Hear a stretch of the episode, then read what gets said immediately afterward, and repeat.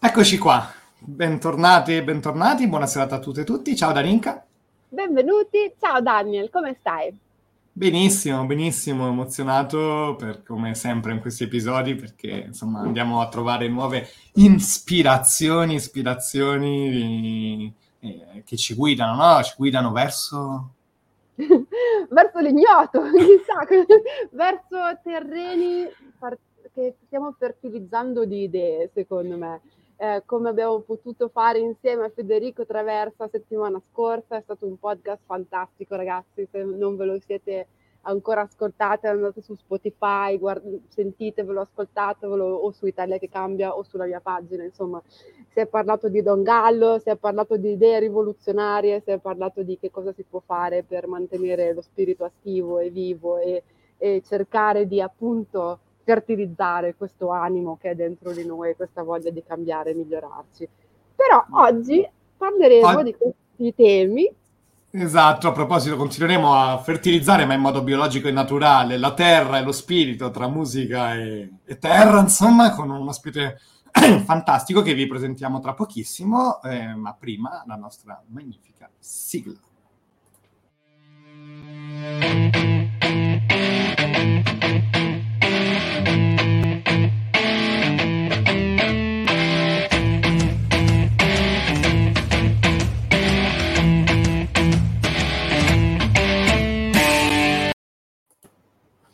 Eccoci qua, oggi abbiamo Eliseo Soardi, un nome meraviglioso, scherzando. Meraviglioso, ci sì, stavo sì. pensando anch'io ieri, ho detto ma chissà i genitori quanto erano ispirati quando hanno nominato questo ragazzo, perché non è il solito Matteo, Marco, insomma, Eliseo. Esatto, un saluto a Marco. anche. esatto. Ciao Marco, ciao Matteo, non problem. eh, no, appunto, Eliseo che sul web, diciamo, è noto per questo festival magnifico che il Guardian addirittura ha nominato come uno dei dieci festival che probabilmente non conosci, ma tra i più interessanti d'Europa, il Mandrea Music Festival, ma fa mille altre cose, insomma, soprattutto ce lo facciamo raccontare raccontare dalla sua viva voce. Benvenuto Eliseo, buonasera. Ciao ragazzi, grazie mille, grazie dell'invito, bellissimo essere qua con voi. Eh, Daniel, Darinka, siete grandiosi, veramente bello tutto quello che fate. E niente, guarda, è il posto migliore dove essere. Oggi, giovedì mattina, dovrei essere a lavorare in campagna, zappare un po' la terra, ma alla fine la scelta ho detto no, rimaniamo un po' online parlando di belle cose. E poi appunto è iniziato parlando di terreni, è ora di fertilizzare, è proprio il momento giusto, veramente, la primavera è sbocciata, è, è, è proprio un bel momento, sì. E raccoglieremo i frutti più avanti, però adesso iniziamo a fertilizzare, insomma. E ehm, niente, voi tutto a posto comunque? Sì, tutto bene, io sono sempre qua bloccata felicemente a Bali e chissà per quanto, però assolutamente molto bene, circondata anch'io da natura meravigliosa, quindi sì, grazie. E anch'io, anch'io. Eh, ti capisco. Da Daniel, dove sei? Anch'io tra i monti, Monti Liguri, quindi insomma eh, un po' più bassi. Tra l'altro io conosco abbastanza bene Arco perché per un po' di anni con Italia che cambia abbiamo partecipato al Festival di giornalismo che organizzava Mattia De Toni, insieme a un sì. gruppo di persone, la Busa consapevole lì ad Arco. Quindi, insomma, Assolutamente, eh, bellissima gente. Sì, sì, a proposito, se per caso ci stai guardando Mattia, ciao, e tutti gli amici della Busa consapevole. Sì, zona meravigliosa per chi poi non è abituato, sono cresciuto a Roma, comunque lì si va di, appunto, a proposito di natura, incombe in senso buono, cioè si sì. sente proprio la, la, montagna, quindi zona fantastica. E, ma tu che cosa, però, che cosa hai fatto prima, no? Perché oggi, insomma, sei lì, l'azienda agricola, fertilizzare, però insomma, da dove arrivi? Sì, eh, Raccontaci un scusa, po' di te. intanto volevo dire, Busa Consapevole, è bello che la, eh, li nomini, eh, perché con loro ho collaborato varie volte, anche al festival, appunto, eh, gestivano una piccola area, abbiamo fatto varie cose insieme, è una di queste associazioni qua ad Arco che veramente eh, fa tanto, insomma, perché devo dire, qua a Arco eh, essendoci molto turismo, essendoci varie cose, sai, tante volte la gente si impegna di più nel creare cose appunto per il turista e dimentica di fare cose per la gente locale. E queste poche associazioni come Busa Inconsapevole, Busa Consapevole e al Cantiere 26, ci sono altre due o tre associazioni che veramente eh, hanno fatto parecchio. Purtroppo qua il comune fa fatica ad aiutare questo tipo di associazioni fino a un certo punto perché appunto il turismo, sai com'è, la loro cosa principale. Sarebbe bello che cambiasse un po' questa cosa. Ultimamente infatti ne parlavano, leggevo un articolo sul giornale, cioè eh, Andrea Morandi che è uno scrittore, viene da qua, ora vive a Milano, non so se lo conosci, e che parlava appunto del fatto che la cultura qua ad Arco, insomma, manca un pochino, è una cosa un po' triste, però appunto c'è stata una risposta da parte di queste associazioni dicendo no, non è vero che manca, è solo che appunto eh, manca, mancando i fondi, mancando l'interesse da parte del, del comune, comunque mh, mm, è difficile organizzare, insomma. Eh, però, però complimenti, dire... bella cosa.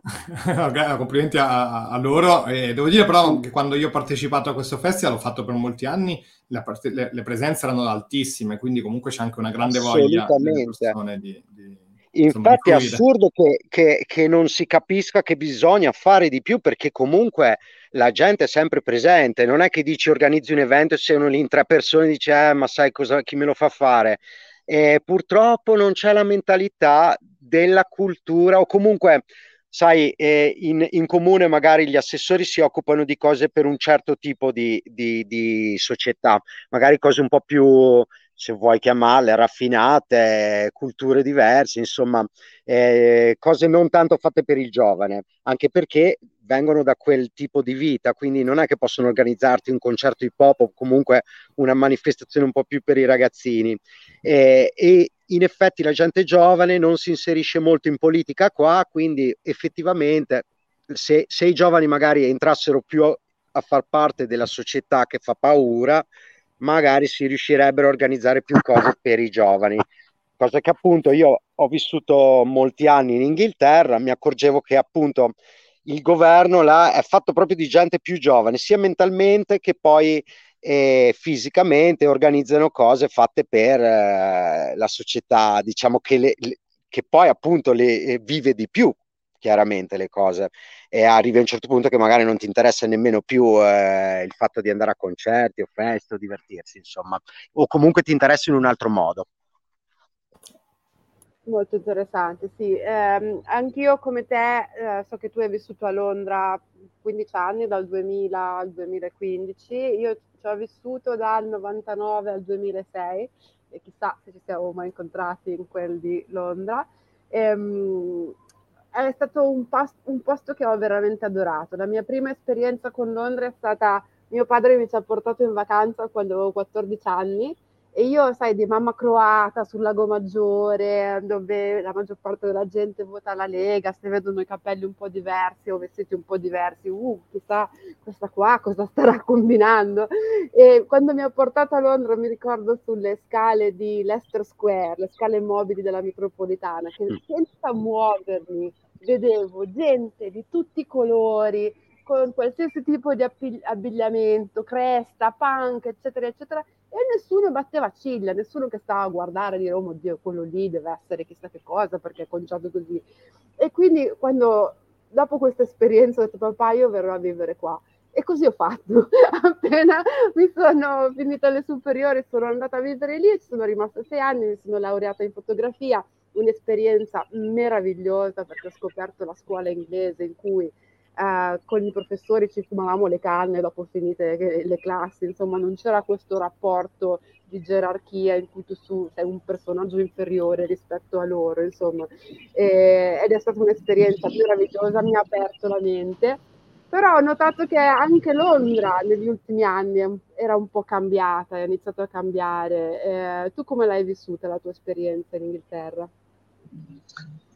Allora, aspetta che stanno passando, stavano passando delle moto, scusa, e guarda, l'inizio è stato veramente molto simile al tuo. E anch'io mi sono sentito principalmente libero. Beh, eh, distruggi tutte le cose che la società italiana ti ha creato in testa, in un attimo spariscono e ti senti leggero, ti senti eh, che hai possibilità rispetto magari all'Italia. E stessa cosa anch'io ho studiato su, io ho studiato musica alla fine, eh, Healing Music School, ehm, morale, stesso rapporto con i professori, molto aperto, molto livello uguale, diciamo, se non che loro ti, ti insegnavano tante cose e tu eri lì per imparare, però ehm, diciamo che non c'era questa differenza di equità come c'è qua in Italia tra il professore e, e chi diciamo apprende o comunque anche diciamo tutte le forme di potere qua in Italia sono veramente esasperate, mentre in Inghilterra c'è eh, una società equa. Diciamo che questo è quello che mi ha fatto rimanere lì il più a lungo possibile, cioè anche quando sono tornato qua in Italia ho dovuto ponderare questa cosa della società, di come era sviluppata su e ho fatto una fatica incredibile. Però devo dire che anche qua in Italia, magari sai, le cose sono cambiate negli ultimi anni, eh, poi appunto non piove così tanto, insomma il mangiare è decisamente molto meglio, eh, c'è l'internet, parlo con persone come voi. Adesso no, alla ti, fine... Ti, eh, adesso ti, ci racconti perché sei tornato, però volevo aggiungere anche una cosa su Londra, purtroppo non ci ho vissuto, io ho vissuto sempre in Italia, però ho girato tanto, e, ma soprattutto mi, fatto, mi avete fatto venire in mente un'intervista meravigliosa che ho fatto con Armanda Salvucci di eh, Sensuability, una donna magnifica che porta avanti questo progetto legato alla sessualità e alla disabilità e a come ci sia il grande tabù, no? disabilità fisica o mentale, di come ci sia il grande tabù e quindi non, non venga affrontato questo tema. E lei purtroppo con una disabilità non, non gravissima ma evidente, diciamo, raccontava che a Londra ehm, si sentiva perdonate il termine orribile, normale, ehm, non sentiva gli occhi addosso e lei dice rimorchiava pure, non so come dire, non anche qua rimorchia, però dice che lì era molto più semplice, cioè nonostante un'apparente, diciamo, diversità, eh, andava nei locali, Anch'io. mentre qui anche qui è riuscita poi a costruirsi una vita, per fortuna è quello che lei rivendica, tra l'altro, no? Lei dice non ghettizziamo, non diciamo poverini, cioè, anzi cerchiamo di... E quindi poi anche qua lei fa questa mostra meravigliosa sulla disabilità, la sessualità, coinvolto anche Milo Manara e altri artisti di questo genere, insomma, veramente fantastico il suo lavoro. Però ecco, mi colpiva uh, questo, questo, aspetto di come a quanto pare proprio le convenzioni, anche proprio non solo il modo di vestire, ma anche proprio la propria forma in qualche modo conti meno, forse conti più la sostanza. Ecco. Poi io dopodiché, come, sape, come sa chi, chi, segue un po' il mio lavoro, so, parlo abbastanza bene anche dell'Italia per mille altre cose, però su questo aspetto ehm, devo dire che mi sembra davvero che sia meglio da altre parti. Ecco. E, e, quindi poi mi aggancio poi, così lasci, lascio, vi lascio la parola a chiederti co- come mai però allora poi hai deciso di tornare. Vai da Rinken. No, volevo semplicemente eh, dire una piccola parentesi, che secondo me esistono entrambi i lati della medaglia su questo argomento, perché comunque certamente è come abbiamo detto finora, ma c'è anche il lato che magari potresti essere sdraiato per terra, che stai per morire, nessuno ti guarda. Quindi c'è anche quel lato lì che magari ad Arco non c'è. Eliseo, vai. Bravissima, cioè l'hai detto, soprattutto negli ultimi due o tre anni, eh, già comunque la situazione economica negli ultimi anni in Europa, in America, quello che vuoi nel mondo, si sentiva che, che comunque la gente iniziava a soffrire molto più di prima. E in, a Londra, sai com'è, ci sono comunque 10 milioni di persone, è normale che magari un milione di persone stiano in sofferenza notevole. E queste cose ogni giorno vedevi sempre di più gente che cioè, guarda, l'ultima volta che sono stato su è stato due settimane prima che eh, bloccassero tutto, nel 2020, febbraio, eh, e c'era già gente che, guarda, sotto i ponti, un sacco di gente che viveva sotto i ponti. Dicevo, ma com'è possibile? Nel giro di un anno e mezzo, due anni, vedere questo cambiamento incredibile. E, eh, cari miei, la, purtroppo stiamo vivendo questo, movi- questo momento, insomma, il capitalismo ti riduce così, fondamentalmente prima o poi ci si arriva. E c'è chi magari se ne rende conto un attimo prima, ha la possibilità di scappare, di farsi una vita. C'è chi l'ha sempre, i fortunati sono quelli che dai, hanno sempre creduto in un'altra vi- visione della società e, e adesso credo che siano un po' ripagati anche per, per, aver avuto sempre questa credenza che ci sia stati, cioè io mi metto tra queste persone, nel senso che i soldi non li ho mai messi davanti a niente e per me sono sempre stati solo una cosa che magari sì, mi serviva per vivere, per mangiare, per questo, per quello. E, e, adesso mi accorgo che non avendogli mai dato tanta importanza, avendo vissuto sempre con il minimo indispensabile, mi accorgo che non sto male avendo anche il minimo indispensabile, cioè la mia vita non, non si basa più su cercare di arricchirti, perché tanta gente secondo me vive i problemi della società odierna perché è abituata a vivere con tanto e poi quando si trova anche poco non riesce a trovare la felicità, insomma, e, e si lasciano andare in depressioni, e che poi appunto è un ciclo, no? Cioè una, una catena. E, e, quindi parte tutto dalle cose più piccole, che può essere appunto il fatto di non dare tanta importanza al soldo, ma pensare più che altro a essere felice come persona, che quello poi appunto ti garantisce eh, molte più connessioni nella vita eh, la città ti, ti, deprime per certe cose, no? E come diceva Darinka, cioè vedi veramente la gente che soffre, nessuno che li guarda nemmeno.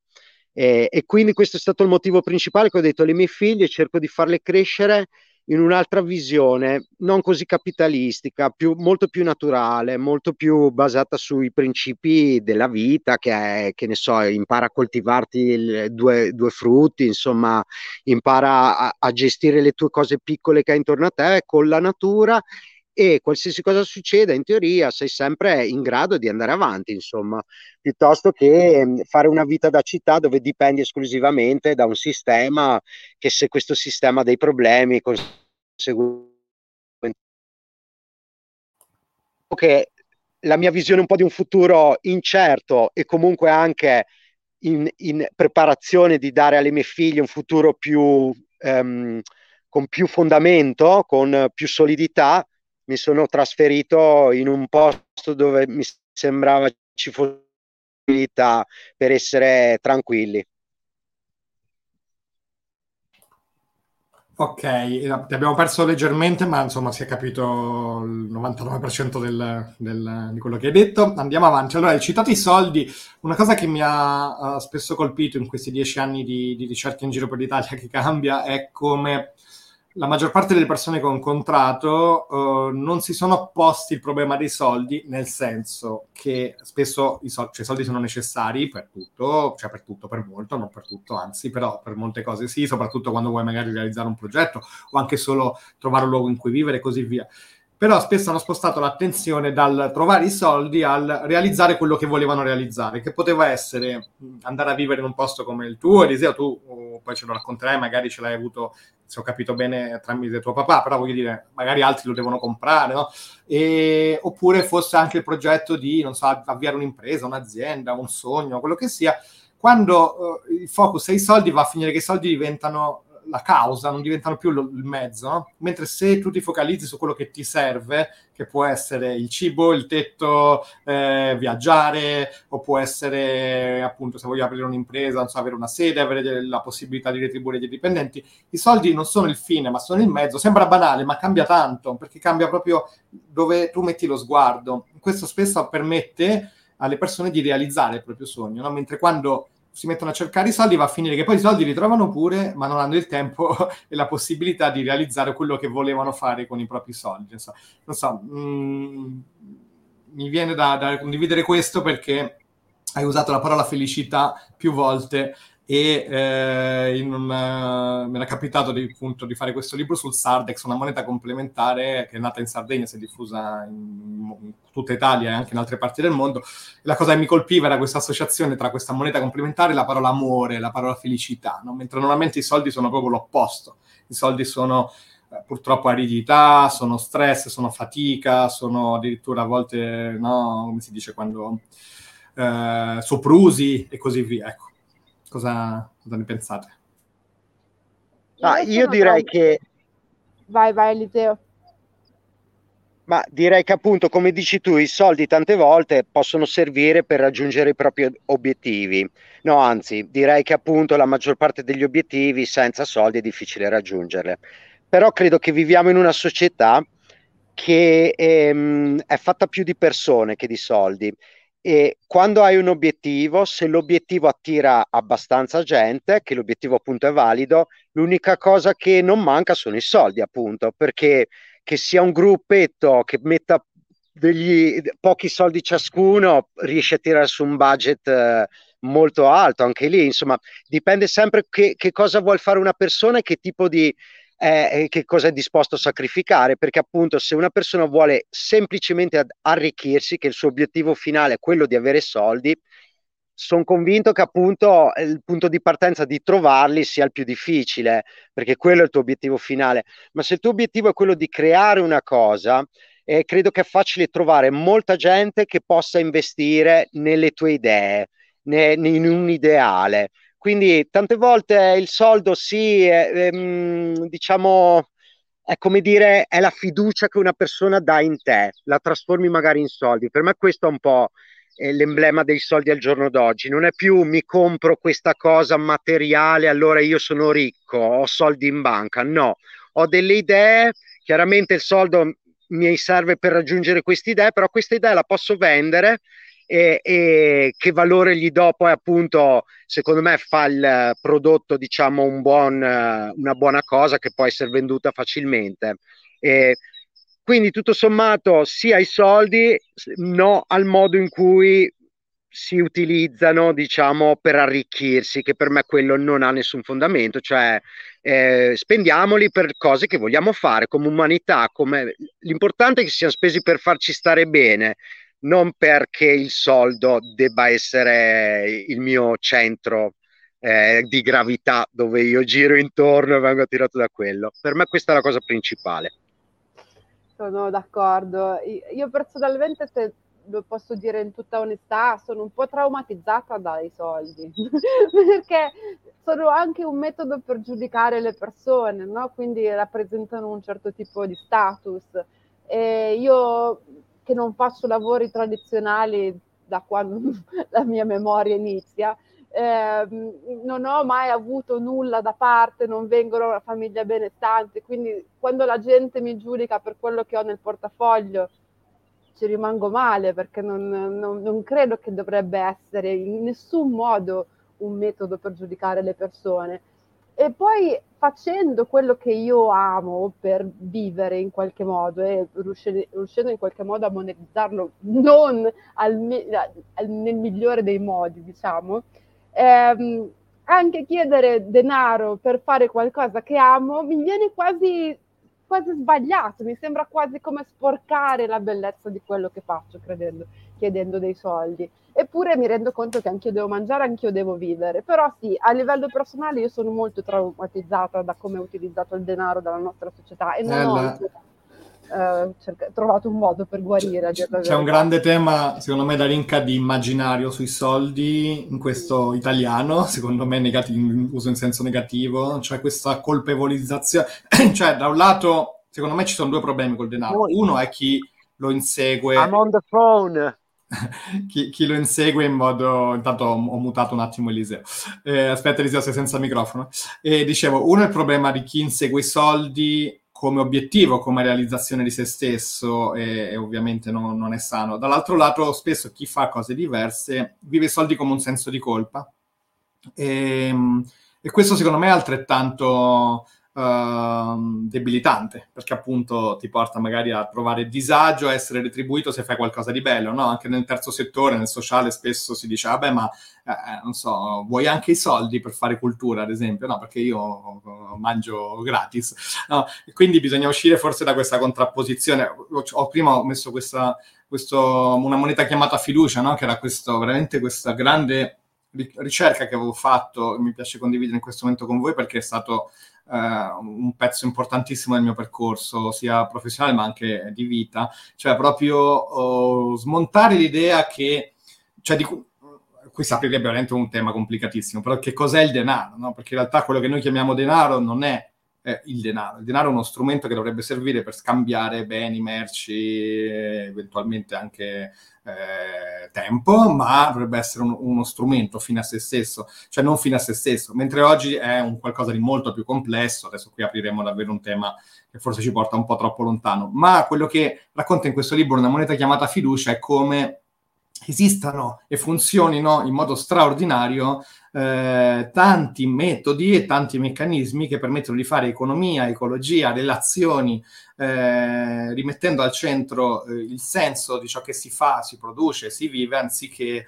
eh, appunto servire uno strumento emesso da una banca, spesso con, eh, con eh, fini speculativi, sia a livello economico, ma anche purtroppo adesso spirituale quasi direi, no? perché poi si innestano sì, sì. meccanismi deleteri.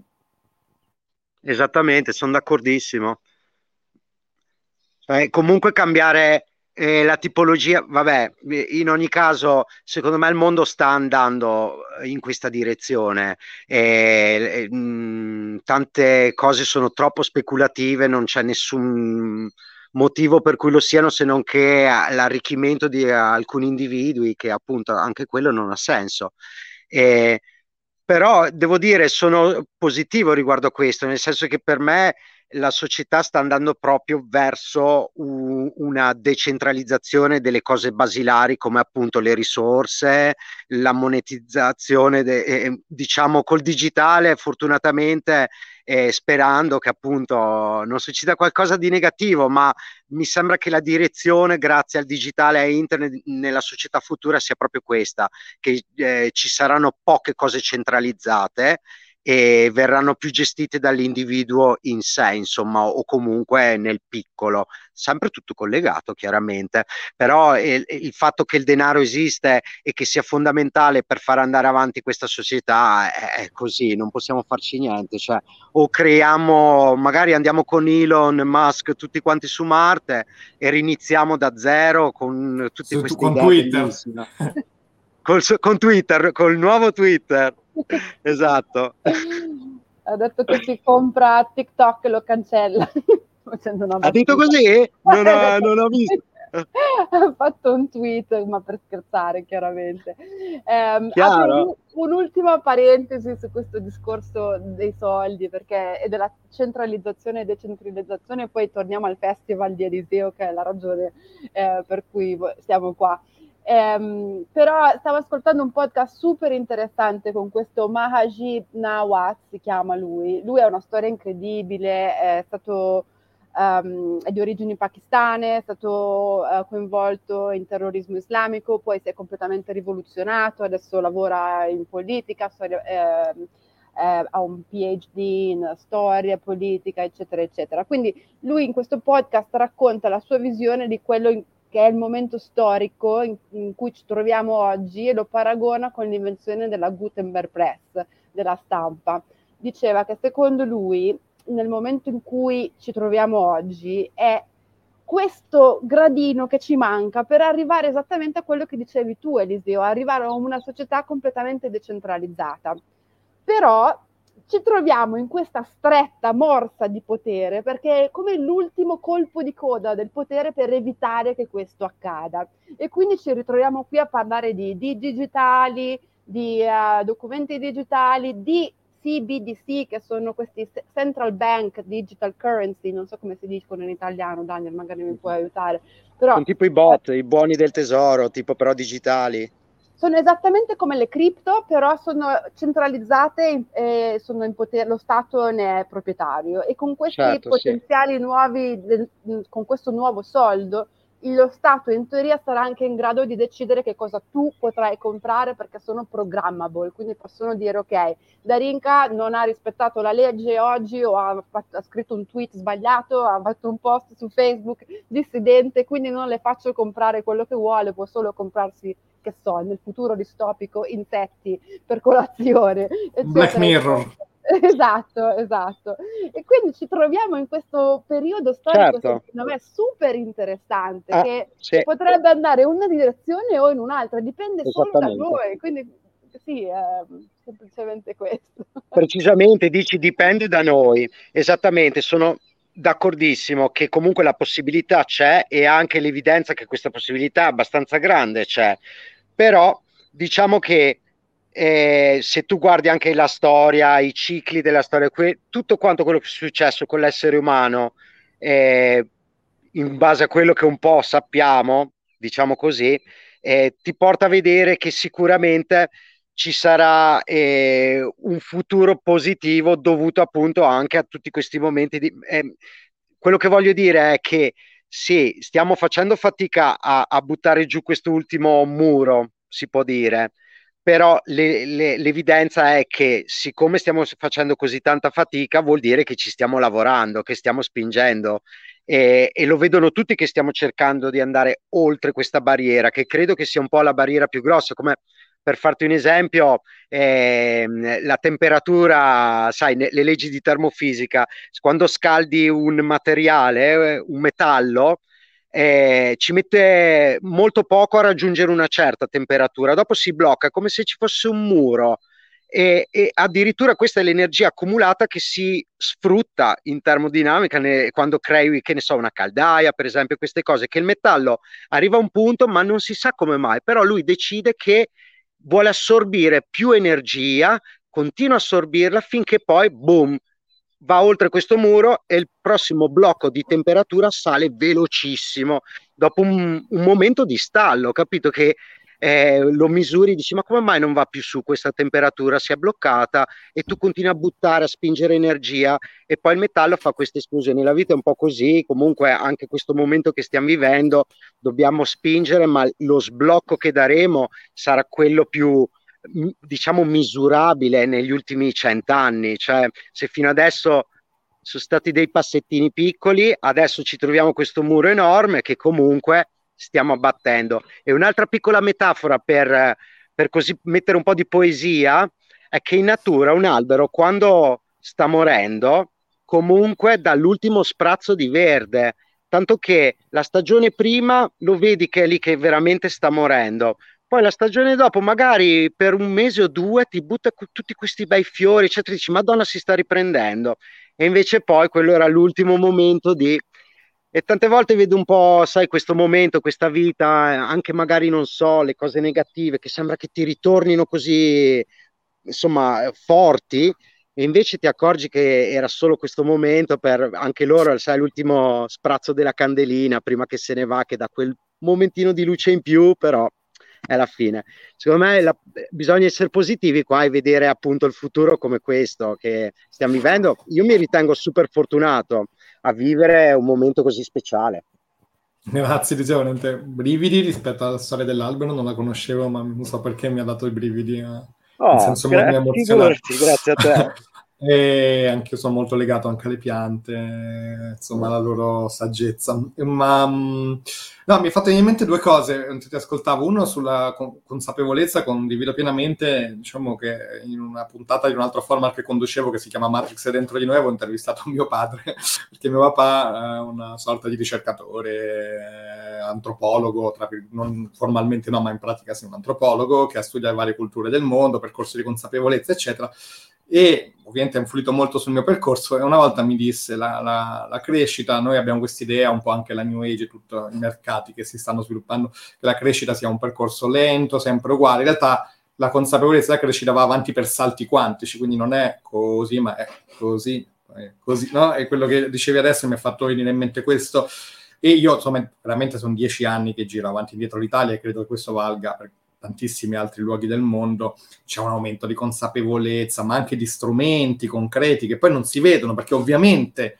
chi controlla i media, ma anche, anche senza arrivare ai grandi controllori, ma anche chi li controlla banalmente, cioè chi è ufficiale che controlla i media, non ha interesse, tra virgolette, a mostrare certi tipi di dinamiche, ma Uh, esistono altre banche, esistono altri modi di fare produrre energia. Oggi non so, la, l'energia la puoi può essere coproprietario della tua energia, no? con eh, per esempio Nostra o mille altri fornitori. Quindi stiamo togliendo, stiamo costruendo modelli, come dicevi tu col web, che proprio eh, distribuiscono la proprietà delle banche, dell'energia, del denaro, del, eh, di tutto. No? Quindi sta già avvenendo tutto ciò. E quindi sì, condivido pienamente il colpo di coda. Chi, chi è in un'altra logica sta facendo l'impossibile per frenare questo, no? Ma noi non dobbiamo permettere, ecco, io, quello, io lavoro tantissimo sull'immaginario, una cosa che ripeto sempre, è giustissimo denunciare, è fondamentale denunciare in questo momento in particolare tutte le contraddizioni, ma allo stesso tempo è for- importantissimo mostrare la bellezza, mostrare perché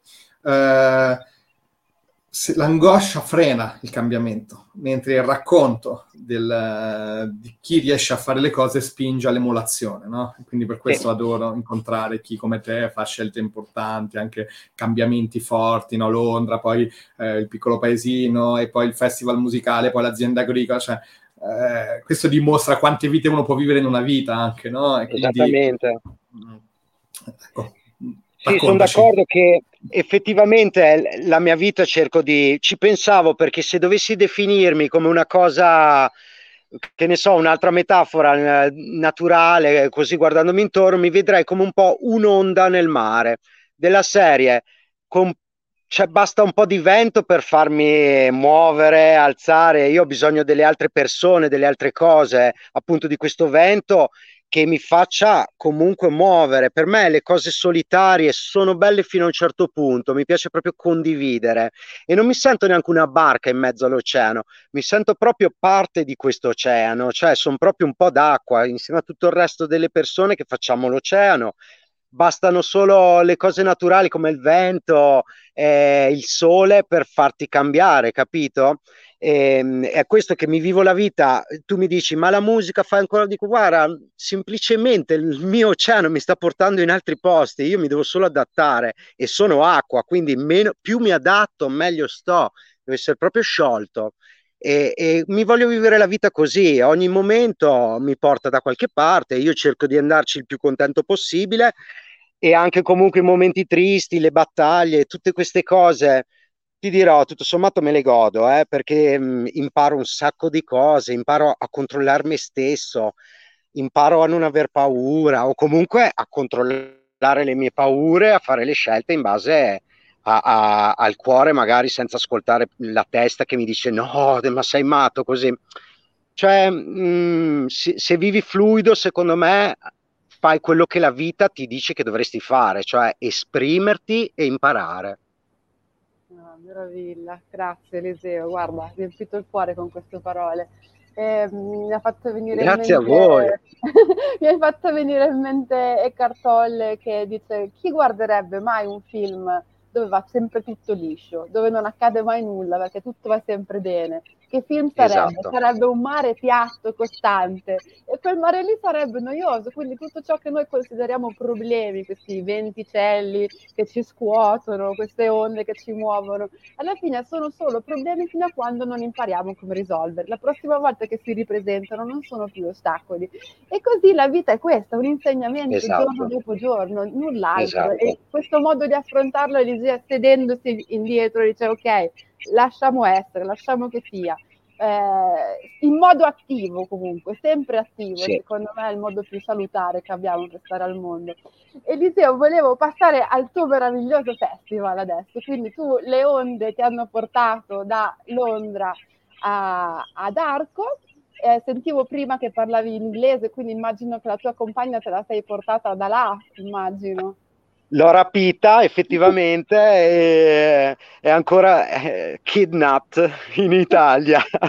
Chiaramente sfugge ogni volta che ha la, l'occasione, infatti adesso è a Londra insomma per una settimanella. Io sono qua con le mie due bambine che me le godo insomma. Però sì, siamo allora in Inghilterra principalmente io sono arrivato studiando musica, ho conosciuto subito vari musicisti, ho fatto il mio gruppetto, abbiamo avuto un po' di successo eh, diciamo che ho raggiunto il mio potenziale in quel senso. E cioè, un contratto con una casa discografica, insomma, ho fatto varie esperienze, non sto qua, vabbè, però comunque mi sono sentito molto soddisfatto.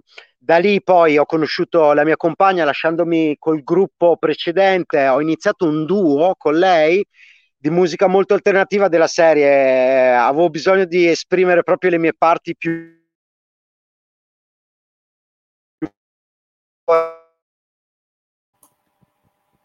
Ti, non ti sentiamo. Ci siete? Sì, avevi bisogno proprio delle parti? E, um, ho scritto varie canzoni, diciamo, per, per uh, far uscire tutte le cose, le esperienze che ho fatto a Londra, un, un, po' la parte pazza della mia vita, quella un po' senza limiti, diciamo, e senza bandierine, senza confini E lì sono riuscito a esternare quello che avevo dentro, tante belle storie che hanno fatto ridere tante persone. Ho suonato per vari anni in vari festival e lì mi è nata l'idea appunto di, di portare questa cosa che è il festival inglese, una cultura fenomenale proprio per l'espressione de, di quello che hai dentro, eh, dove tutti si sentono liberi, puoi, puoi essere te stesso. E volevo proprio portare questa cosa qua in Italia per far sì che l'italiano scoprisse questa cosa che io avevo scoperto e mi ha lasciato sbalordito proprio, cioè per me è stata proprio, eh, non so, guarda, veramente una delle cose più belle che ho scoperto nella vita era come si potesse essere se stessi facendo festa. Mm, ci siete? Siete andate? Vabbè. E, no, no, ci siamo, niente. ci siamo, volevo solo vedere dove mentre parlavi ho, ho allargato l'inquadratura. E quindi niente, il festival è partito un po' con quest'idea. Poi appunto la mia fortuna è stata quella di aver conosciuto tanti artisti e di averli portati qua in Italia proponendogli solo una semplice vacanza, diciamo. Della serie organizzavo all'inizio le prime due o tre edizioni, facevo un pullman da Londra con tutti i miei amici musicisti, cacciavo dentro 60 persone con tante bottiglie di vino che si facessero un bel viaggio di 25 ore e poi arrivavamo mia per una settimana e oh. mannaggia purtroppo non ti prende benissimo ti abbiamo riperso Eliseo che esperienza, che esperienza Daniel, sta roba del bus, del pullman che si porta giù e i musicisti in pullman. No, veramente. Quando no, si dice di vado a prendere a casa, no. no, casa a casa a prenderti. Che sì, meraviglia, sì. che dobbiamo, meraviglia. Farlo, dobbiamo farlo anche noi. Eh. Venitemi a prendere a Bali.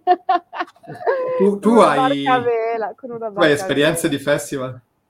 Io sì, io ho fatto un festival organizzato. Vabbè, in realtà organizzavo parecchi eventi dal vivo quando avevo il ristorante in Laos, però poi quando sono tornata in Italia, l'ultima volta che sono stata in Italia in realtà, prima del Covid, ehm, mi sono ritrovata a, tipo a maggio in Italia e ci sarei stata tutta l'estate fino a settembre e ho scoperto che in quei pochi mesi c'erano altri cicloviaggiatori, amici cari in quel periodo in Italia e ho detto vabbè facciamo una mega festa. Eh, avevo la casa di mia nonna a disposizione su due piani con un bel giardino in centro strada. Ho detto, ragazzi, venite tutti qua.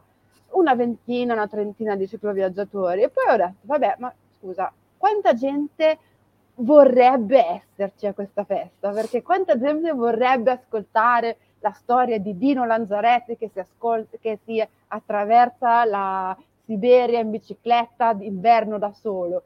Piuttosto di Davide Travelli che va dal Sudafrica fino a casa nostra in bicicletta, eccetera, eccetera, insomma tantissimi altri cicloviaggiatori incredibili.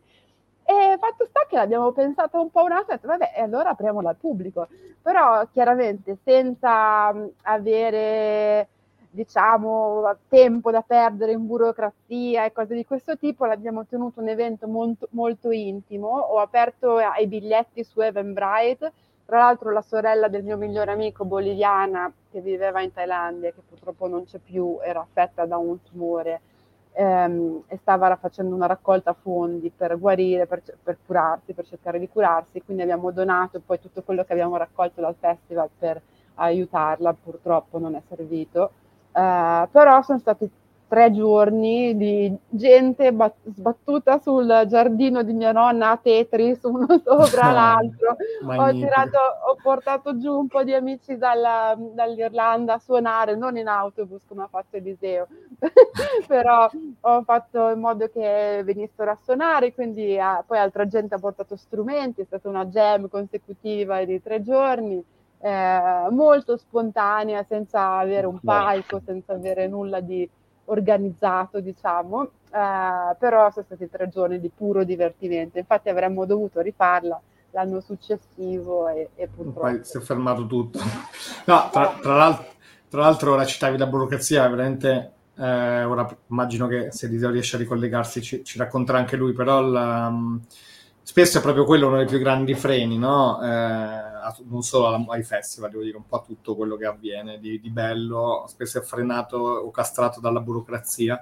E la cosa importantissima che in qualche modo ci hai appena raccontato tu e che tante altre esperienze che ho incontrato in Italia dimostrano che non bisogna farsi fermare da questo, perché se, se, questo non vuol dire, cioè bisogna da un lato cambiarla, quindi creare dei movimenti che, che cambino le leggi, che le semplifichino e così via, però dall'altro anche eh, non arrendersi, perché appunto un'altra banalità è che la vita non ritorna, quindi se io voglio fare una cosa adesso non è posso aspettare che fra cent'anni la legge si adegua, ma devo attivarmi, anche, no? la, come la chiamano anche la disobbedienza civile, quindi anche in modo politico, no? Dicendo, per esempio nel campo del cibo c'è questa rete di produttori che si chiama Genuino Clandestino che dicono siccome le leggi per i piccoli produttori sono assurde e ci impediscono di essere a norma, noi facciamo dei prodotti genuini con tutto un sistema di autocertificazione pazzesco che è rigidissimo, che, che per, garantisce la qualità estrema, ma clandestini perché sono illegali, ma lo dichiariamo, cioè mettiamo l'adesivo, fanno i mercati in piazza dicendo questo è un mercato illegale, no? arrestateci. Quindi non solo fanno una cosa girando la legge, ma in qualche modo ne rivendicano l'atto proprio per cercare di allo stesso tempo cambiare e questo, vabbè, adesso non c'è. forma di ribellione, di attivismo, ma sono esatto, assolutamente esatto. d'accordo. Cioè, io, per esempio, adesso se fossi rientrata in Italia quest'estate, come ben sai, io non sono per niente d'accordo a questa idea di uh, documento digitale per far vedere il mio stato medico privato, ehm, questo Green Pass. E quindi avrei in qualche modo sarei stata molto felice di tornare in Italia a fare presentazioni del mio libro e fare un tour senza Green Pass, certo. fare un tour illegale o quello che è, magari adesso in questo momento è legale, non so come siano le regole in questo momento, però fare un tour di, dei miei libri facendo passeggiata nei boschi con le persone che vogliono venire ad ascoltare, insomma in qualche modo trovare un altro metodo per organizzarsi. Esatto, esatto. Tanto è tornato Eliseo, ci senti Eliseo? Vi sento benissimo, mi sono perso un attimino gli ultimi 5 minuti, scusate, il mio telefono era morto semplicemente, non zero batteria. Non preoccuparti. No, stiamo, stavamo continuando a riflettere, confrontarci un po' sul tema della, dei festival, siamo arrivati alla burocrazia. E... Uh, auguri. Esatto. esatto, e quindi non so, ti, ti, ridò la parola, non so se vuoi terminare il discorso che stavi facendo prima, vuoi ripartire da quella burocrazia scegliere. Dove eravamo arrivati? Guarda, scusami, ma mi sono perso un attimo, non mi ricordo nemmeno cosa stavo dicendo. Ora, la frase esatta non ricordo. Stavamo, arri- eravamo arrivati esattamente nel momento in cui ci hai detto che con un autobus di musicisti pieno di ah, vino... Ah, ok! Esatto, sì, scene traumatiche perché in effetti queste persone non si aspettavano dei viaggi così intensi. Eh, in ogni caso all'inizio era un po' così, non avevamo budget, ma come dicevi tu, non ti serve veramente il budget. Anzi, mi ricordo che per pagare l'autobus, il primo autobus era costato intorno ai 5.000 euro eh, il viaggio, però in ogni caso quei soldi abbiamo iniziato ad andare in giro a chiedere a chiunque guarda vuoi un biglietto in anticipo per questo festival che succederà? Te lo do a prezzo stracciatissimo. Tipo lo vendevamo a 20 euro per 5 giorni di festival 4 giorni di festival cose ridicole. Però senza aver mai fatto la festa e tutto quanto sai una volta che hai venduto 100 biglietti comunque ti ci hai tirato sul budget per fare due cosine insomma.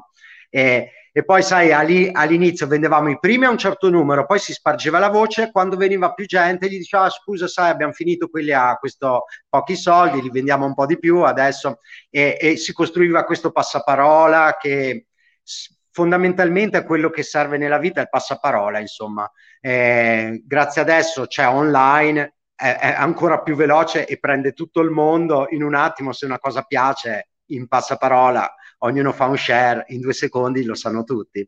E festival eh, più o meno è andato così, insomma, eh, i primi anni diciamo che dovevamo anche noi capire bene o male come sviluppare la cosa, poi intorno al 2015 abbiamo beccato il primo anno di festival veramente interessante che siamo riusciti, insomma, dopo 4-5 anni a fare delle cose più sostanziose anche a livello artistico.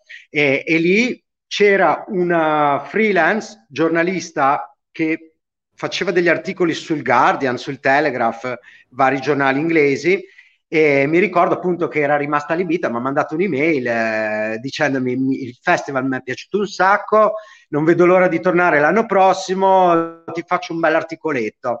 E io sono rimasto, ti faccio un bel articoletto non pensando nemmeno al Guardian e dopo una settimanella mi vedo sul Guardian, insomma iniziamo a avere invece che magari, sai, vendevamo, che ne so, era aprile per il festival, di solito a quel punto noi vendevamo online, eh, ma cose ridicole, tipo 20 biglietti online, il resto era noi che tramite amici, passaparola, ci sbattevamo e vendevamo così, insomma. E lì esce sto articolo, cioè dopo due giorni mi vedo il conto PayPal, pensavo che esplodesse, perché comunque abbiamo venduto 200-300 biglietti in, in tempo zero e, e lì chiaramente inizia ad avere un budget decente anche. Allora il festival è un po' cambiato. Dal 2015, 16, 17 ci siamo un po' ingranditi sempre di più finché il 18 è stata la nostra apoteosi dove ormai c'erano code di macchine di 17 chilometri da in cima alla montagna fino in sotto in fondo. Parcheggiate e lì ci siamo accorti che veramente non poteva più essere gestita la cosa perché in effetti bloccavamo un'intera montagna, eh, non potevi più muoverti per eh, tutta la montagna. Se succedesse qualcosa bisognava prendere un elicottero e 3-4 mila persone in sta valletta in cima al monte, insomma, iniziava a essere difficile sempre più pressione e c'è arrivato il segnale anche da, dalle, tutta la burocrazia, le forze dell'ordine di qualsiasi colore, diciamo che ce l'hanno fatto capire chiaramente che era una cosa che diventava un attimo pericolosa, anche se devo dire ci hanno sempre rispettato un sacco perché secondo il loro parere era gestita bene, non abbiamo mai avuto nessun tipo di problema perché fortunatamente le persone erano molto rilassate, quelle che venivano non era una festa, cioè anzi diciamo che era più uno spettacolo artistico che durava un tot di giorni senza un orario preciso. In ogni momento c'era un'attività che magari non te l'aspettavi nemmeno, con gruppi di, di attori teatrali che, che non sapevi nemmeno che facevano, cioè pensavi che fossero magari parti nel festival e magari ti rapivano, letteralmente ti prendevano ti portavano nella montagna, ti legavano, ti facevano cose assurde di notte, eh, rituali strani, eh, cose un po' anche magari spinte, nel senso che tanta gente rimaneva abbastanza allucinata, però siamo arrivati a creare una specie di festival interattivo dove la gente non sapeva quello che sarebbe successo o cos'era, però e i risultati erano incredibili, insomma la gente si divertiva un sacco e, e, comunque il festival continuava a crescere un po' per questo, non tanto gli artisti musicali, ti dirò, noi avevamo un po' di tutto, eh? avevamo l'artista reggae come diciamo main artist perché? Perché gli artisti reggae d'estate è bello, ti fanno ballare e costano poco, sono molto umili, eh, persone fenomenali di un certo livello che non vogliono, non pretendono chissà che cosa, insomma, si accontentano di stare al maso per dirti, eh, cioè per dirti Toots di Toots and the Maytals, che magari conosci, eh, che è colui che ha inventato il reggae, si può dire. Eh, cioè lui è, purtroppo è morto l'anno scorso, insomma, il 20 o il 21, non mi ricordo però in ogni caso è venuto a suonare nel 2017 si è innamorato del posto, è stato su un giorno in più proprio perché gli piaceva un sacco, mi fa senza che me ne vado in un altro albergo, che cosa vado via a fare? E, è rimasto. E, e così tanta gente che ci è passata, insomma, apprezzava proprio l'energia del posto, questa cosa un po' così alternativa, diversa da, dal solito evento che ti trovi dove tutto è un po' impersonale, sei lì sì, per l'artista magari vedi suonare, però obiettivamente per me l'arte è tutt'altro. Fantastico Eliseo. Eh, se volevi, se avessi voglia di condividere con noi proprio il percorso tecnico, quindi la terra, dicevi eh, fuori onda che è, è, di tuo padre che l'ha comprata. Era di mio padre, mio padre non c'è più dal 2016 e, e è rimasta a me. Quindi è questo terreno, immagino, sostanzioso, abbastanza grande. Sì, tanti prati, tanto bosco, in una valletta, diciamo, seminascosta protetta da una montagna, da, un, da una falesia, si chiama in gergo di arrampicatori, una falesia stupenda de, di circa 150 metri d'altezza, una roccia esposta che ti fa quasi da tetto che soprattutto ha la forma di una scimmia enorme che ti sovrasta e tutti la vedono questa cosa. Tutti vedono questo scimmione che ti guarda, che ti abbraccia quasi. E il posto è fenomenale, bellissimo. Poi è fatto, è un, una vecchia valle glaciale, comunque il ghiacciaio ha creato questo lago, questa forma di anfiteatro naturale che quindi con la montagna da una parte, la parete rocciosa e l'anfiteatro dall'altra ti fa un'acustica incredibile. E c'è un riverbero naturale incredibile. Chiunque suona lì, io sono musicista, ho suonato sempre sul palco perché proprio praticamente mi facevo il, eh, il mio concertino privato nel mio giardinetto. sì, vabbè. Eh, eh, sembra molto arrogante la cosa detta così, più che altro megalomane, però tutto sommato era molto, c'era tanta umiltà nella cosa. 17 km di coda chi non le ha per fare il proprio concerto. Wow. E, e, ah. hai voglia poi di spiegarci come è andata da, ok, tu hai questo terreno, poi un giorno ti viene Eureka l'idea, e dall'idea, e qual è stata precisamente l'idea, e poi il percorso anche burocratico che hai dovuto fare, perché dicevo prima Daniel, mentre tu non c'eri, io ho organizzato un mini festival in, di cicloviaggiatori, musica, eccetera, eccetera, a Stresa, a casa di mia nonna, come te, avevo la casa, sì. lo spazio, ho detto ok, facciamolo però appunto ho sempre anche soltanto avuto paura a mettermi, confrontarmi con le autorità, quello che avrei dovuto fare se la cosa fosse cresciuta, eccetera, eccetera. Quindi come è stato dall'idea, come è nata l'idea al percorso eh, pratico per arrivare fino a dove sei arrivato? Ok, nasce l'idea, mi informo su quello che devo fare, aprire un'associazione. E aprire un'associazione devi fare uno statuto, devi crearla con delle altre persone Fortunatamente l'idea, devo dire, veniva da me perché venivo dal mondo inglese, però ho degli amici qua ad Arco con cui sono cresciuto insieme, con cui comunque abbiamo sempre fatto un po' di arte e musica insieme e con loro un gruppo di quattro persone e la mia compagna Constance e diciamo siamo stati il gruppo principale con cui questa idea si è solidificata. Poi eh, quindi nasce l'associazione con noi quattro capostipiti, cinque eh, io ero il presidente. Eh, dopo che è nata l'associazione, è stata riconosciuta dalla provincia di Trento, siamo entrati nell'albo delle associazioni, servono una serie di carte, diciamo, le trovi in comune, insomma. Poi sono andato in comune, presento questa idea, ho scritto una lettera che ho protocollato in comune ad Arco, dicendo io voglio fare questa manifestazione artistica. Il giorno dopo esce un articolo sul giornale, Rave in Trentino, eh, eh, la droga tornerà tra le valli e tutta questa cosa. A me questo mi ha fatto uscire di testa. Ho scritto una lettera al giornale, un articolone dove spiegavo invece quello che volevo fare. E quindi da lì si è smosso quasi appunto il, il fatto che una persona che proponeva una festa scriveva una lettera con del senso logico ad un giornalista e veniva riportato un articolo che avesse un po' di significato, la gente ha iniziato a dire ma aspetta che questo magari non è proprio un coglione, vediamo di, di eh, trattarlo decentemente, non mettergli subito tutti i paletti tra le ruote. Quindi diciamo che in comune hanno cercato di assecondare le mie esigenze e, e, e, hanno cercato di capire quello che serviva a fare per questa festa, perché non essendo mai stata fatta una festa di questo tipo in Trentino, né tantomeno molto simile in Italia, non sapevano che cosa servisse, che tipo di permessi. E allora, un po' grazie alla collaborazione mia, che gli ho detto: guarda, servirà un campeggio, un permesso per campeggiare, quello per dar da bere, quello per dar da mangiare, quello per fare le piazzole, quello per avere i, i, diciamo, i mercatini, il palcoscenico, eccetera. Ho raccolto varie informazioni che poi incredibilmente il, il, comune di Arco ha creato una pagina apposita sul sito dicendo come organizzare festival eh, e cosa ti serve, che è stata una cosa positiva. Non mi hanno mai ringraziato, però so che l'input è stato mio, quello al 100%, eh, ma sono contento perché in effetti da, da, quando abbiamo iniziato noi poi si sono sviluppate varie altre cose qua i, ad Arco, e soprattutto rivolte alla, alla musica, così. Quindi un po' ho iniziato un, una specie di trend.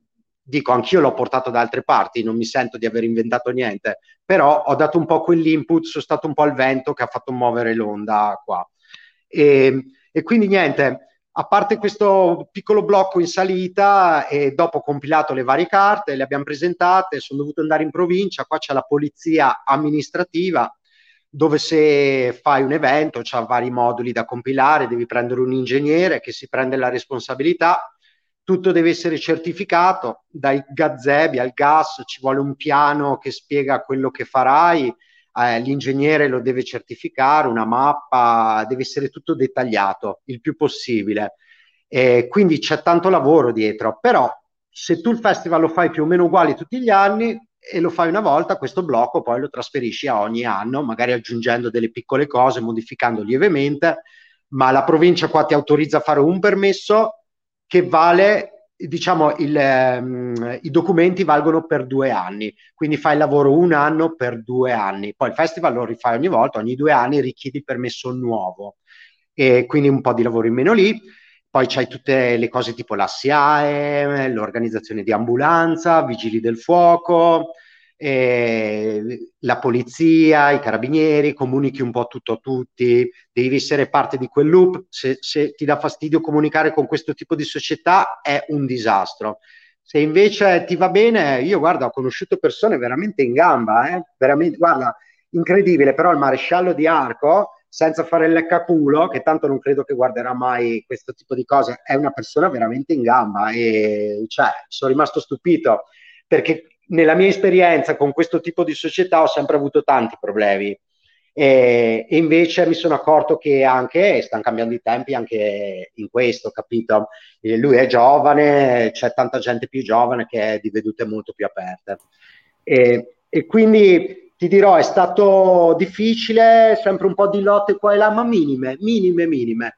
La cosa più difficile è veramente organizzare il festival in sé la quantità di persone che sono coinvolte, i gruppi, cioè per farti un esempio, noi viaggiavamo con 70 gruppi musicali, e, ehm, per dirti eh, una quindicina di gruppi artistici diversi che facevano cose diverse, dai workshop durante il giorno, attività diverse, per dirti ti insegnavano come le api fanno il miele, ti insegnavano a fare i funghi nei tronchi, gli shiitake, eh, a coltivare quello con la, la, con la, cera d'api per dirti il micene, insegnavamo a fare il compost, avevamo un mega orto, facevamo tutte le nostre cose, facevamo vedere alla gente come puoi fare le varie cose. E poi davamo tanto spazio alle persone per esprimersi. Se uno veniva e voleva fare qualcosa, c'era un palco e facevi quello che volevi. Eh, scrivevi sulla lavagnetta il tuo orario e poi facevi l'arte, quello che volevi fare lo facevi gente che girava nuda, gente che faceva le cose più libertative incredibili. Aveva le docce del festival. Il primo anno tutti in mutande e reggiseno, il secondo anno iniziavi a vedere le donne che magari andavano topless. Col terzo e quarto anno era una colonia nudista interminabile e c'era un'area di libertà incredibile, proprio si stava veramente bene. La gente diceva: Ma cos'è sto posto? Dove tutti girano tranquillamente, senza inibizione, tutti fanno quello che vogliono. E così, quindi niente, alla fine mh, il problema principale è che le cose comunque fanno il loro ciclo e o entravamo in un ciclo capitalistico che avrebbe rovinato la montagna, avrebbe rovinato anche l'idea del festival in sé, eh, oppure pian pianino lasciavamo che le cose, eh, che, che, il festival sciamasse da solo, che un altro ciclo ripartisse con un'idea più moderna, più nuova, più rispettosa. E quindi tutto sommato il festival si è fermato nell'ultima edizione nel 2019 già con l'idea che il 20 non l'avremmo fatto prima del Covid, perché volevamo partire con una cosa nuova, più fresca. Io avevo già nel 2017 consegnato in comune un progetto per un ecovillaggio a Mandrea, il posto si chiama Mandrea dove succede il festival. E, e da lì poi ho, ho, continuato i miei progetti, ho già consegnato in provincia che mi hanno già approvato i, i, permessi per fare un campeggio agricolo.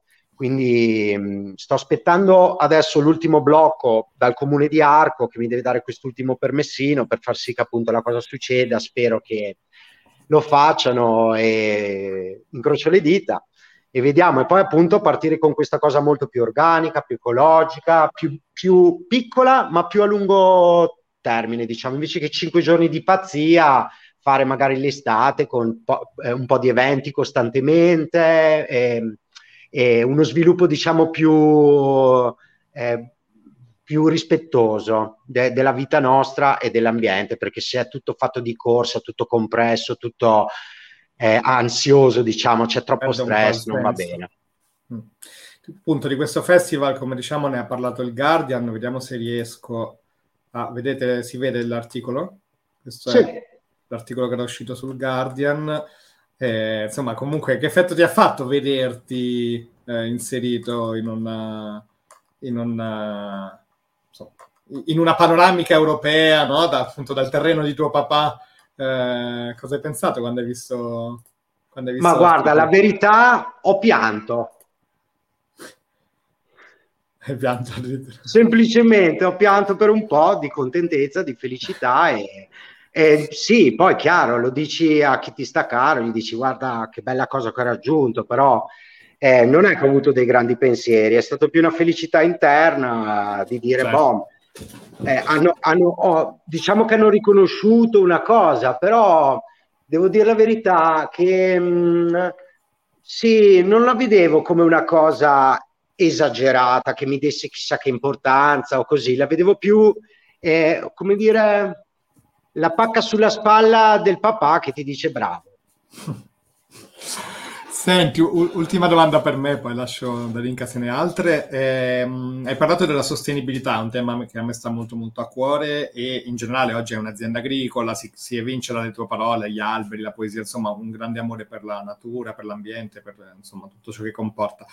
Eh, non so se hai seguito, ma negli ultimi mesi, anni ci sono state molte polemiche, per esempio, adesso cito lui, ma è uno tra mille per i, i concerti di Giovanotti, no? i famosi Jova Beach, questi concerti sulla spiaggia che come idea, se uno non, non non ci pensa troppo, è bellissima, adesso al dia che piaccia o meno Giovanotti, l'idea di fare un concerto in spiaggia sotto le stelle, tutto, però sì. pare che abbiano una serie di insomma, impatti sull'ambiente, no? quindi quella cosa di trovarsi su, nella spiaggia è un modo in cui a volte l'essere umano in questo momento storico vive le cose, cioè vi, anche la, la, ricerca della natura la fai devastandola involontariamente, ma non è che vai lì apposta, però sì. ecco, eh, ti sei interrogato hai già risposto in parte, ma eh, qual è, può essere il rapporto tra festival, musica e sostenibilità autentica? Insomma, cioè è possibile fare festival grandi secondo te senza devastare oppure bisogna farli piccoli e diffusi o ci sono altre vie? Non lo so.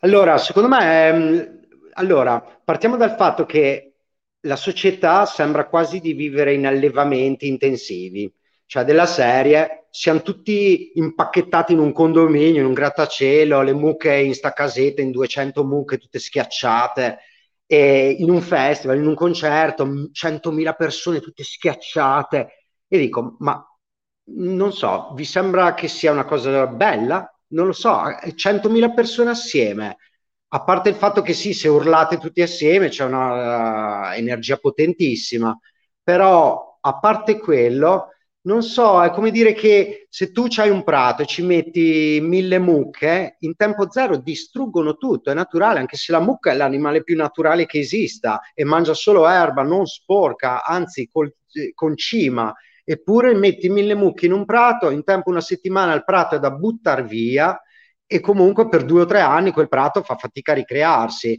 Se invece gliene metti 50 mucche per tre giorni, fai stra bene al prato, fai proprio il, il suo lavoro, sono contenti, i prati sono contenti, le mucche sono contente. E allora la nostra società è così, dobbiamo rimanere un po' nel piccolo perché siamo fatti di piccole tribù, siamo sempre stati in piccole tribù, in piccoli ag- agglomeramenti, non so come spiegare, però secondo me la, la megalomania della grande società odierna è una cosa temporanea, cioè tra mille anni diranno ma questi qua erano fuori a trovarsi in 10 milioni tutti assieme in una cittadina con un mondo esageratamente grande dove uno ha il proprio spazio, tanto si può essere connessi comunque. Preferirei invece di concentrare tutto in un momento specifico, in uno spazio specifico, sarebbe bello avere una società che tutto il tempo fa arte e ha dei piccoli spazi ovunque per chi vuole esprimersi, perché deve esserci un mega palco per un mega artista. Anche Giovannotti, nonostante lo rispetto perché è una persona tutto sommato umile e, ehm, e vedo che dà spazio a tante altre persone, per dirti, eh, non so se conosci Savannah Funk, un gruppo italiano fighissimo che ce ne sono non molti, insomma, diciamo, e, scusate, non vorrei offendere e poi neanche sembrare io un po' razzista in quel senso musicale, però è il mio parere questo. Eh, però i Savannah Funk li apprezzo tanto e, e anche loro con Giovanotti in un buon rapporto, li ha fatti suonare in varie cose, insomma è una bella cosa. Mi piace quello che fa anche lui, è sempre abbastanza al passo coi tempi e, e quindi lo rispetto. Allo stesso tempo non farai mai concerti con 100.000 abitanti, eh, con 100.000 persone, non, non, so, per me quello è proprio il passato, non ha niente a che fare col futuro dell'arte, della musica. Eh, abbiamo tutti un po' di cose da dire, insomma, eh, un po' di esprimerci. Cioè, quanti musicisti ci sono che poi, se la società non ha musica, non si sentono neanche che vogliono farlo. Infatti il bello dell'Inghilterra è questo che volevo dire, che tutti sono un po' artisti, tutti suonano, per dirti vai a Glastonbury, il festivalone più famoso, diciamo, tre quarti dei musicisti comp- comprano il biglietto e pagano per andare a suonare al festival. Cioè poi quando sei dentro, una volta che sei dentro, hai tutti questi concertini che farai gratis, però ti diverti un sacco e alla fine tu vuoi essere parte di tutto ciò. Cazzo, anche qua in Italia dovrebbe essere così. Eh, che gli artisti proprio dovrebbero venire fuori dappertutto e dire oh voglio suonare, voglio suonare, non c'è mai nessuno, eh, che, che, poca gente, pochissima, pochissima. E allora vorrei che proprio il mio sogno è quello che l'Italia arrivi a essere lievemente più artistica, tutti più artisti, Wow, wow Eliseo, tanta carne al fuoco in questa tua fantastica risposta. Eh, mi è venuto in mente un po' di tutto, a partire da Glastonbury sono stata anch'io diverse volte, l'ho visto cambiare, ho visto mm. il loro processo, insomma le prime volte, lo ammetto, ero una studente senza soldi, sono entrata dai buchi nelle transenne. Ormai non ce la fai più. Adesso, figurati, sembra... Transenne di 7 metri, lisce figurati. L'ultima volta che sono entrata, sono entrata, un mio amico calabrese vende eh, a un vendor di mangiare, di cibo, poi adesso non so esattamente cosa vende. Prima vive, vendeva cibo caraibico e mi ha messo nel, nel, suo food truck per entrare di sgamo a Glastonbury, cosa che adesso penso che non sia più possibile. Ero nel, nel, frigorifero del suo food truck. Però vabbè, insomma, um, allora, io che soffro un po' di FOMO, di fear of missing out, di paura di essermi persa qualcosa, eh, quando tu mi dici che non lo vuoi più fare mi piange il cuore perché dico caspita c'era il festival più bello in Europa organizzato dal nostro amico Eliseo adesso io me lo sono persa e non lo vedrò mai più. Quindi ehm, però la domanda in questo è c'è un modo? Probabilmente se tu hai già iniziato a, ad abbandonare l'idea del festival, ma non, non, potrebbe esistere un modo per mantenere Glastonbury con uh, l'idea originale senza commercializzarlo troppo, o anche il tuo festival senza arrivare a Glastonbury, per farlo crescere senza commercializzarlo, senza esagerare. Ok, l'articolo del, del Guardian, wow, fantastico, però poi appunto il, uh, un botto di gente, 17 km di coda, quindi magari dove si trova? Esiste trovare un bilanciamento secondo te tra troppo commercializzazione e un festival a passo d'uomo che non ci fa sentire come sardine in scatola?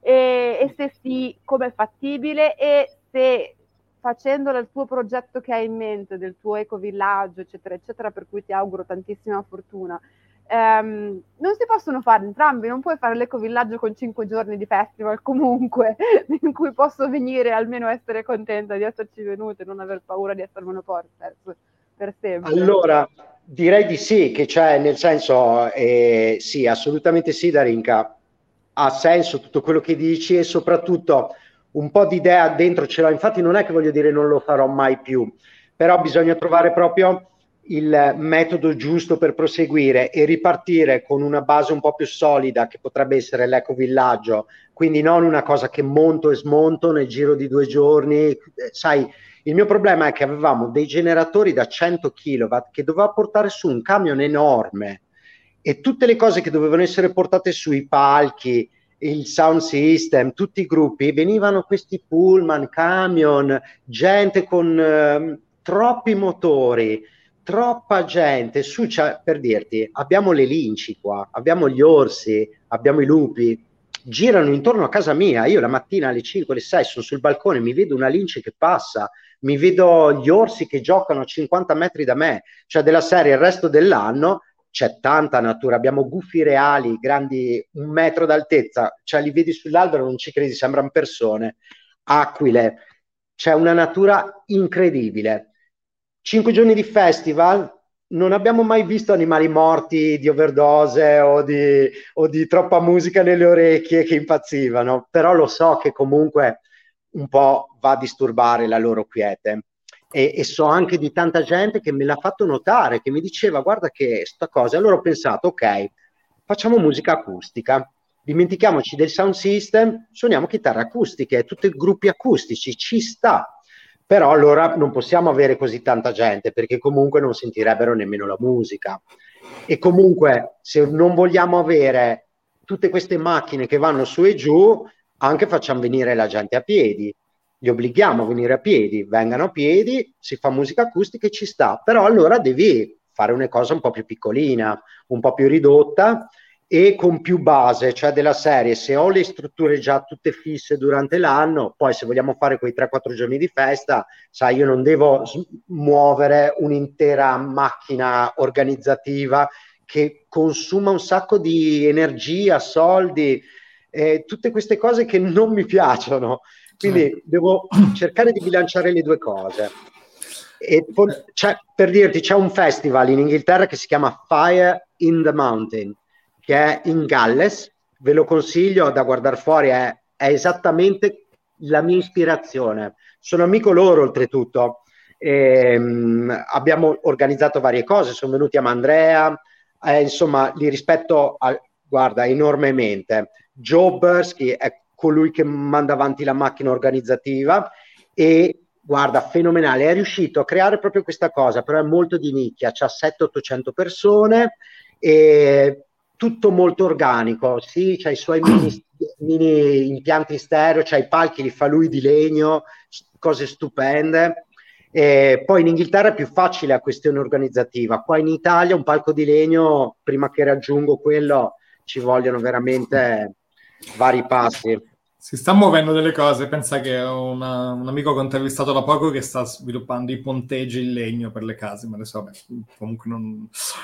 Senti, ma io ultimissima cosa, più che una domanda, una riflessione che, perché mi, mi, colpisce molto quello che stai dicendo, perché io amo molto la musica, non sono uno di quelli super esperti di tutti i vari musi, sottogeneri musicali, però insomma ho frequentato spessissimo concerti, io vengo più dal rock come gusto e una delle cose che mi ha Un'esperienza più, un po' più dolorosa della mia vita è stato un concerto di Roger Waters dei Pink Floyd eh, di qualche anno fa. Io l'ho visti più volte negli anni, per fortuna mia, perché li adoro. Però questo concerto okay. di Waters, stupendo secondo me, però 100.000 persone, circo massimo, Roma, insomma, location pazzesca. Vi giuro, eh, 100.000 persone, 90.000 hanno fatto quasi tutto il concerto con il telefono così a riprendere.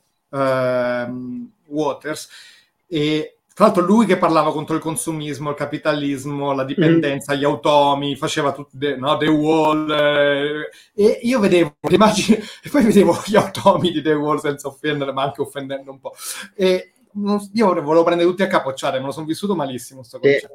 E un pochino non ho esperienza di cose meravigliose come quelle che hai raccontato tu, di cinque giorni, insomma, liberi, tu, cioè io non ho, quello non l'ho mai fatto, sono sincero, quindi parlo per, per altre cose. Però mi chiedo, forse questi eventi di massa a volte tendono anche proprio a massificare, no? per cui uno li deve esserci, li consuma, diventa anche quello, anche se il concerto è stato comunque stupendo, ma non me lo sono vissuto come... come... Beccato in pieno, hai beccato in pieno, è una macchina che fa soldi per queste persone che sia Vasco Rossi, che sia Roger Water, che sia chiunque.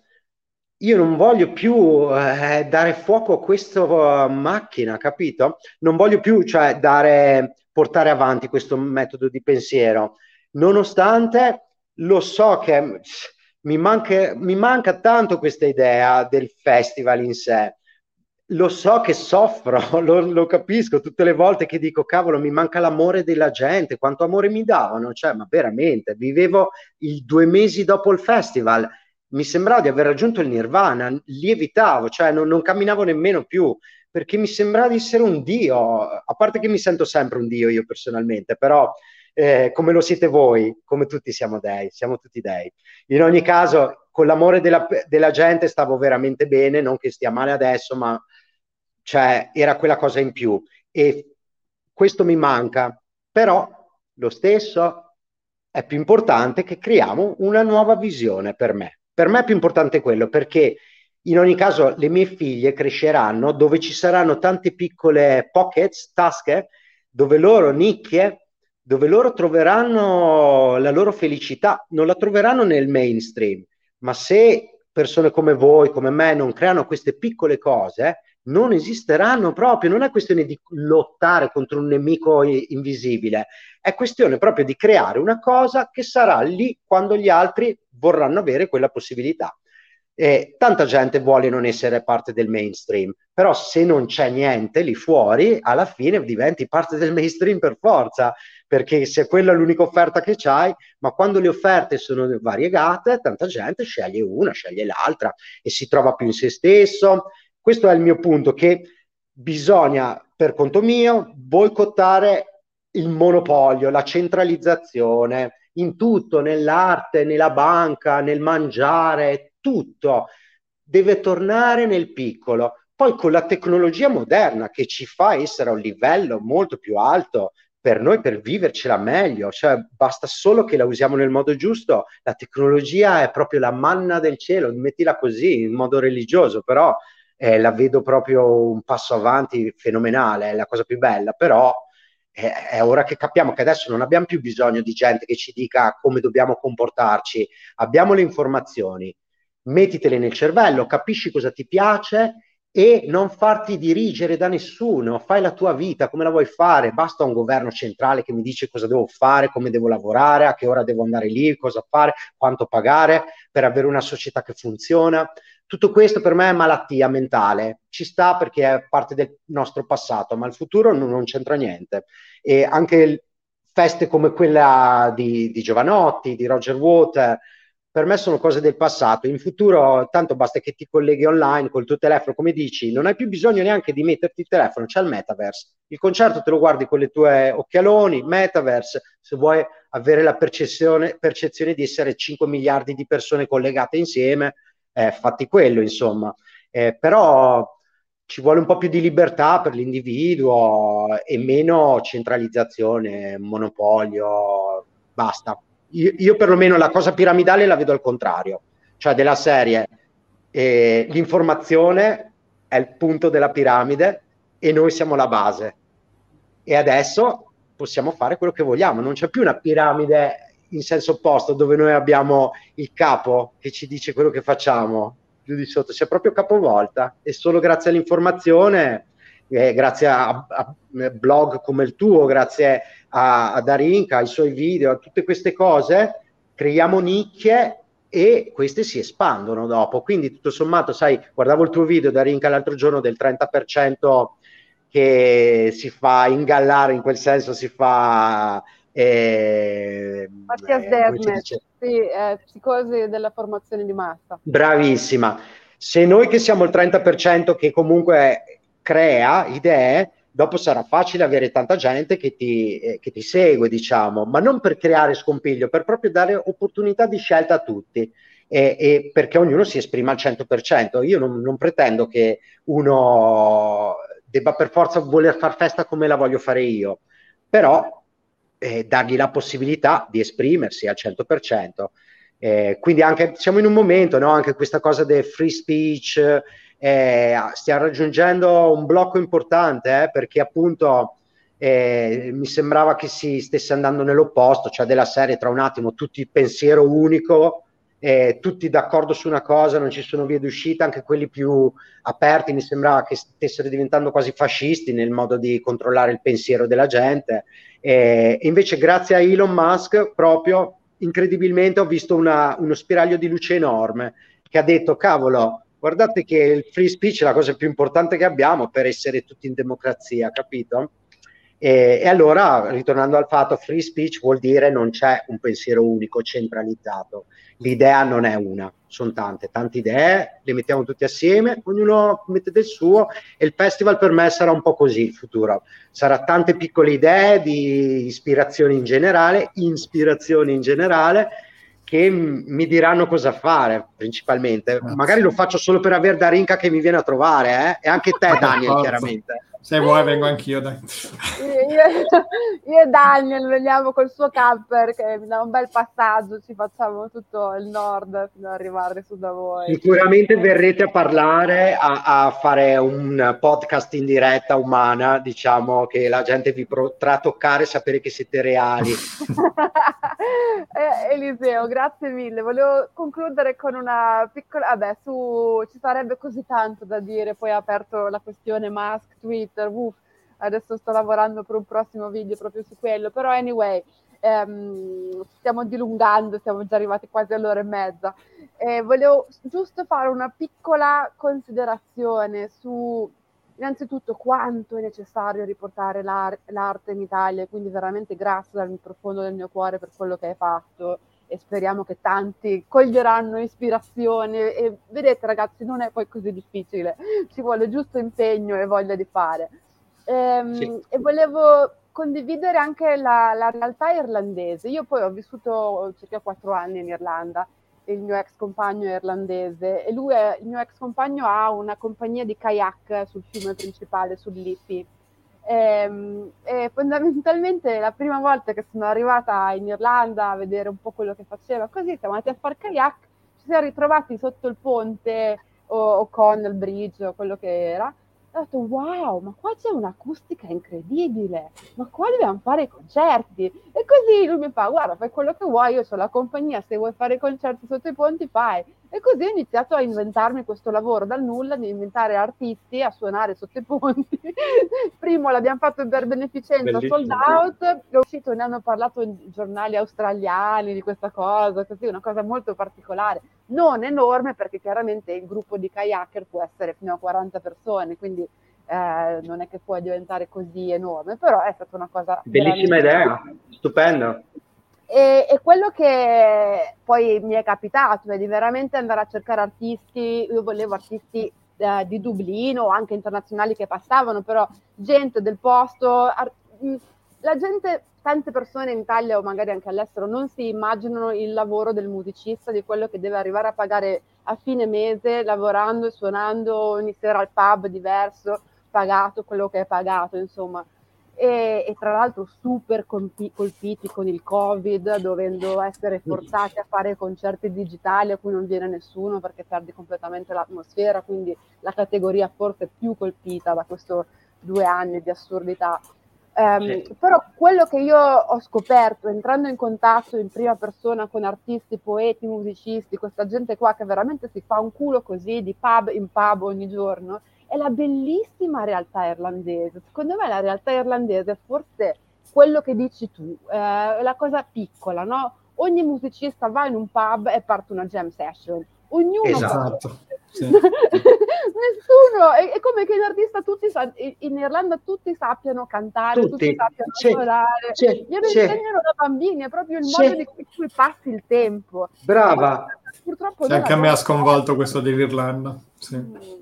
Sì. Beh, in Inghilterra è molto simile la cosa, devo dire. Magari gli irlandesi sono ancora più tradizionalisti, eh, però in effetti quello che è bello di, della loro cultura è che sono legati tantissimo ancora alle tradizioni musicali e artistiche in genere, mentre noi abbiamo abbandonato le nostre radici, cioè incredibilmente eh, i giovani non si metterebbero mai a cantare un pezzo di uh, musica tradizionale folk degli anni 20, de, che ne so, del 1800, i cori degli alpini della montagna.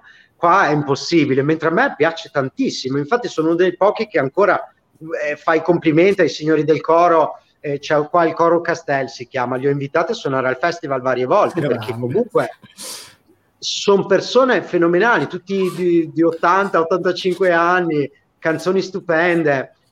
Quello è l'importante, mandare avanti comunque la nostra tradizione artistica, non la tradizione che la donna sta a casa a pulire, l'uomo sta fuori a zappare. Quelle tradizioni le possiamo togliere, ma le tradizioni artistiche portatele avanti. E in Certo. Inghilterra, i- il Regno Unito, diciamo, o comunque il mondo anglosassone, devo dire, perché comunque anche negli Stati Uniti hanno una forte tradizione di americana, bluegrass, country music, tutti stili comunque vecchi che portano avanti assolutamente, è molto presente.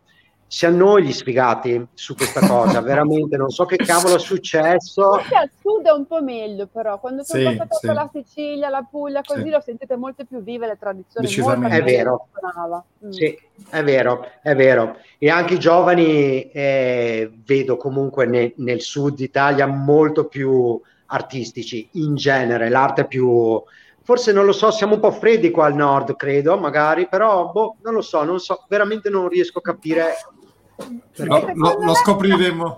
Vai, vai. Capita che, che si spegne la candela, no? come ogni tradizione, tu devi mantenere il fuoco acceso per poter accendere la prossima. Mi sembra che al Esatto. nord purtroppo siamo buttati in questo mondo capitalista e consumista dagli anni 80 fino adesso, i nostri genitori non hanno più seguito, non parlano neanche più dialetto, insomma, eccetera, eccetera, non gliene Esatto. faccio una colpa. Era quella il modo, la società in cui vivevano, però purtroppo oggi abbiamo veramente poco e ci- si tratta di riaccenderlo, che non è impossibile, penso sia possibile. No, infatti la brace è ancora, ancora calda, un po' la tua esperienza, Eliseo, lo, lo dimostra, quindi eh, grazie davvero. Mm, anche per me è stato un incontro meraviglioso anche questa volta e i temi non, non mi aspe- cioè, è incredibile come ogni volta quando uno prepara questi incontri si aspetta di parlare di alcune cose, ma si aprono mille mondi e sono tutti interconnessi, veramente mi sembra di essere un'unica Tra grande l'altro ho guardato anche il, eh, quello precedente con Federico Traversa, anche lui un grande veramente. Non lo Sì, conoscevo, sì. eh, devo dire la verità, ma che bella persona, cavolo, super.